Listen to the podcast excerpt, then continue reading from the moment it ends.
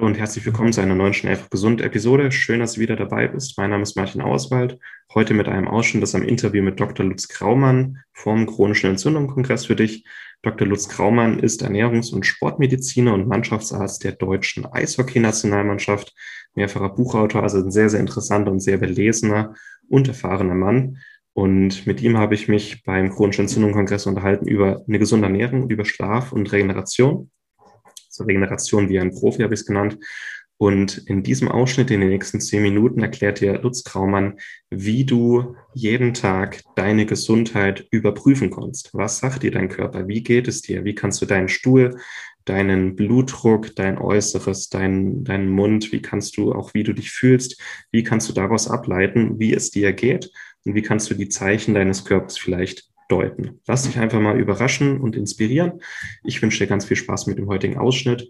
Wenn du mehr über den chronischen Entzündungskongress, der gerade stattfindet, erfahren möchtest, findest du mehr Informationen auf schnellfachgesund.de sowie hier unter den Show Notes. Bis gleich. Schnell einfach gesund, dein Gesundheitskompass. Du möchtest mehr über Ernährung und einen gesunden Lifestyle erfahren, aber einfach verständlich und auf den Punkt?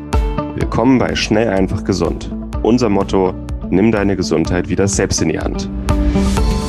Hier erfährst du, mit welchen unterschätzten Tipps, Tricks und täglichen Gewohnheiten du gesünder, entspannter und glücklicher wirst.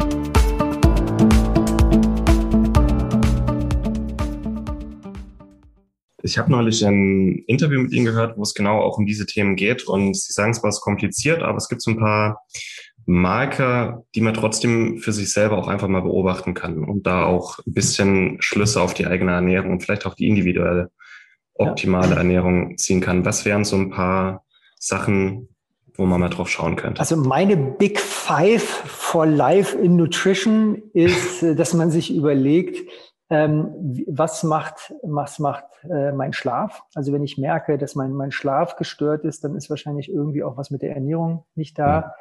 Dann die Haut ist so das größte Organ im menschlichen Körper und die Haut reagiert sofort. Also wenn ich plötzlich trockene Haut kriege oder irgendwie die Haare ausfallen oder äh, ich wieder Pickel kriege, dann ist in der Regel irgendwas im Argen. Dann schaue ich nach der Laune. Das sieht man ja immer bei Menschen, die irgendwelche lustigen Diäten machen, dass nach einer Zeit, die immer gereizter werden und schlechter gelaunt sind und übel sind. Ähm, das heißt, sobald bald die Laune nicht funktioniert, ist irgendwas auch gestört, denn ein Großteil unserer Happiness-Botenstoffe äh, werden ja im Darm produziert. Mhm. Ähm, und ähm, wenn das dann nicht mehr funktioniert, dann, dann ist, müssen wir irgendwie wieder was ändern. Dann schauen wir, was die Leistungsfähigkeit ausmacht. Bin ich denn bei, bei gleicher Ernährung auch gleichmäßig leistungsfähig? Und ähm, ja, und da, da kann man sich so entlanghangeln, dass man über, über diese vier oder fünf Marker sich schon äh, entlanghangeln kann, ist bei mir irgendwas im Argen. Und der fünfte große Bestandteil ist dann einfach der Stuhlgang. Und äh, wir reden ja hier im Rahmen eines Entzündungskongresses. Und äh, das, was wir halt häufig sehen, ist Entzündung im Bereich auch des Magen-Darm-Traktes.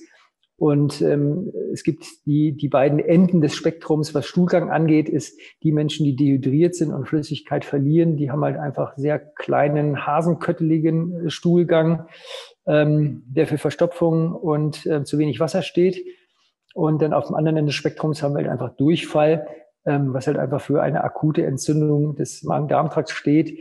Und ähm, wenn er, sobald er weich ist und nicht mehr richtig geformt ist, dann, dann sollte man sich wieder auf die Suche machen, was einfach, was einfach nicht, nicht okay ist.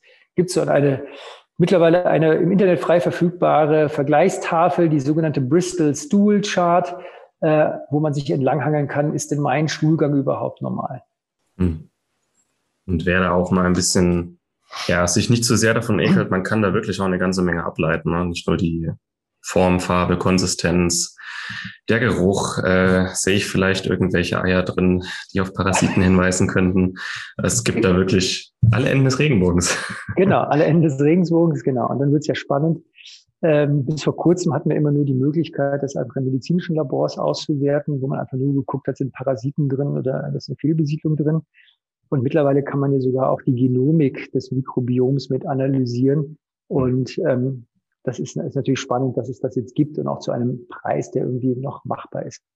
Ja, Und da kommen auch ganz schön mal aufgedrosselt, ähm, wie ist meine Milchsäure, wie sind, habe ich Hefen, habe ich Fremdkontamination, äh, wie ist der Gehalt an Wasser, an äh, Fett, an Zucker im Stuhl, das vielleicht auf ja. die Galle dann rückschließe. So, man kann da wirklich eine ganze Menge rauslesen. Arbeiten Sie damit äh, regelmäßig? Genau, also es geht immer darum, wir versuchen immer eine Lösung zu finden, die auch zum Geldbeutel der, der Patienten passt. Mhm. Ähm, und da gibt es natürlich deutlich Unterschiede ähm, das ist ja mal von bis, was an Diagnostik möglich ist und äh, was auch umsetzbar ist. Und ähm, die, die meisten guten Laborleistungen sind ja dann leider nicht mehr erstattungspflichtig für die ähm, gesetzlichen oder privaten Krankenversicherungen, sondern das müssen die Damen und Herren ja aus der eigenen Tasche zahlen. Und dann versuchen wir immer herauszufinden, was sind jetzt so die ersten Schritte. Ich, bei mir ist es tatsächlich so, dass ich ähm, eigentlich immer ein, also ein, ein, Blut, ein Bluttest mache, um einfach so gewisse Körperfunktionen und Körpersysteme am Anfang abzufragen, äh, bei Menschen, die mit einem Leidensdruck zu mir kommen. Und, ähm, und dann kann ich aber ganz viel auch äh, über diese Big Five herausfinden und mache dann in ein, ein Ernährungstagebuch, ähm, was ich, was ich ausfüllen lasse, um dann zu sehen, ähm, was sind denn so die, wie sieht denn der Alltag aus von diesen Menschen und was passiert da so?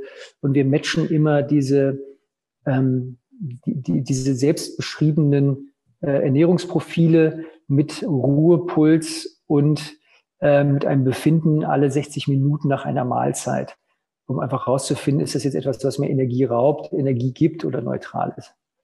Hm. Es, wir reden auch viel über Allergien, äh, Antikörperreaktionen, aber das Einfachste ja und ob mir ein Lebensmittel gut tut oder nicht, ist ja eigentlich, wie geht's mir danach, ne? Genau, und man kann das dann auch verifizieren, auch mit dem, mit dem Ruhepuls. Normalerweise, wenn wir in Ruhe da sitzen und etwas essen, sollte der, der Puls nur so um fünf, sieben Schläge schwanken. Sobald er mehr als zehn Schläge variiert nach oben rausschießt, dann ist es in der Regel eine Unverträglichkeitsreaktion und dann natürlich äh, Allergie ist natürlich, wenn wir in Richtung Schockzustand gehen, Puls über 100 geht, Blutdruck unter 100 geht, dann haben wir aber ein Problem, das, das wissen die meisten in der Regel. So aus Ihrer Erfahrung, was sind so klassische Lebensmittel, die wenig gut vertragen werden oder immer mal so Entzündungen triggern können? Also das ist tatsächlich, ähm, da hatte ich, hatte ich immer so überlegt, gibt es da eine Liste an, an typischen Medikamenten, äh, an, an, typischen Lebensmitteln, die auffällig sind, ähm, habe ich verworfen. Also weil doch, also das ist sehr variiert, sehr stark. Also wenn man, wenn man schaut, die Laktoseintoleranz ist etwas, die gibt es, habe ich bei meinem Klientel weniger als Unverträglichkeitsreaktionen auf die Wachstumshormone und Immunglobuline, die im, im Milch sind. Und spannenderweise ist es ja so, wenn wir dann einfach mal über, über sechs, acht Wochen Milchprodukte komplett streichen und danach auf Demeter-Produkte umsteigen, dass dann die wieder plötzlich vertragen werden. Also wenn es keine Laktoseintoleranz ist, äh, sondern in der Regel, wenn die Menschen so mit, mit Hautreaktionen oder ein bisschen Blähungen und Völlegefühl reagieren, einfach weglassen und dann umsteigen wir auf Demeter-Produkte, ähm, ist es überraschend häufig, dass es wieder vertragen wird. Äh, und es liegt wahrscheinlich daran, dass einfach so einer normalen Supermilch, Supermarkt Milchprodukte-Ecke einfach unglaublich viele Kuhrassen gepanscht sind, einfach gemischt sind, die Milch einfach zusammengeschüttet wird. Und bei den Demeter-Haltungen ist in der Regel eine fast rassenreine Milch ist, ähm, dass einfach weniger, weniger Kuhrassen dort einfach gemischt und gepanscht werden.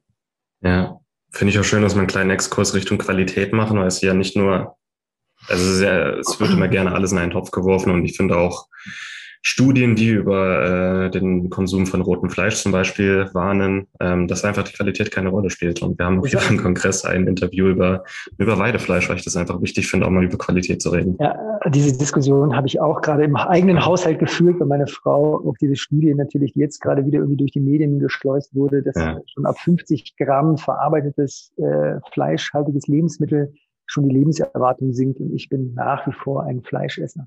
Mhm. Sehr schön. Und da stehen wir auch dazu. Muss halt nur die richtige ja. Qualität haben, am besten das genau. ganze Tier, genau. am besten nicht als Salami, sondern als so ja. wie es kommt. Einfach vernünftiger, vernünftiger Schinken auch, vernünftiges Steak ist einfach gerne auch äh, noch bei mir auf dem ja. Tisch zu sehen. Aber das muss, wie gesagt, muss jeder selber entscheiden. Ja. Ähm, ich habe versucht, mal zwei Jahre vegetarisch zu leben. Und dann bin ich doch irgendwann wieder rückfällig geworden. Hm.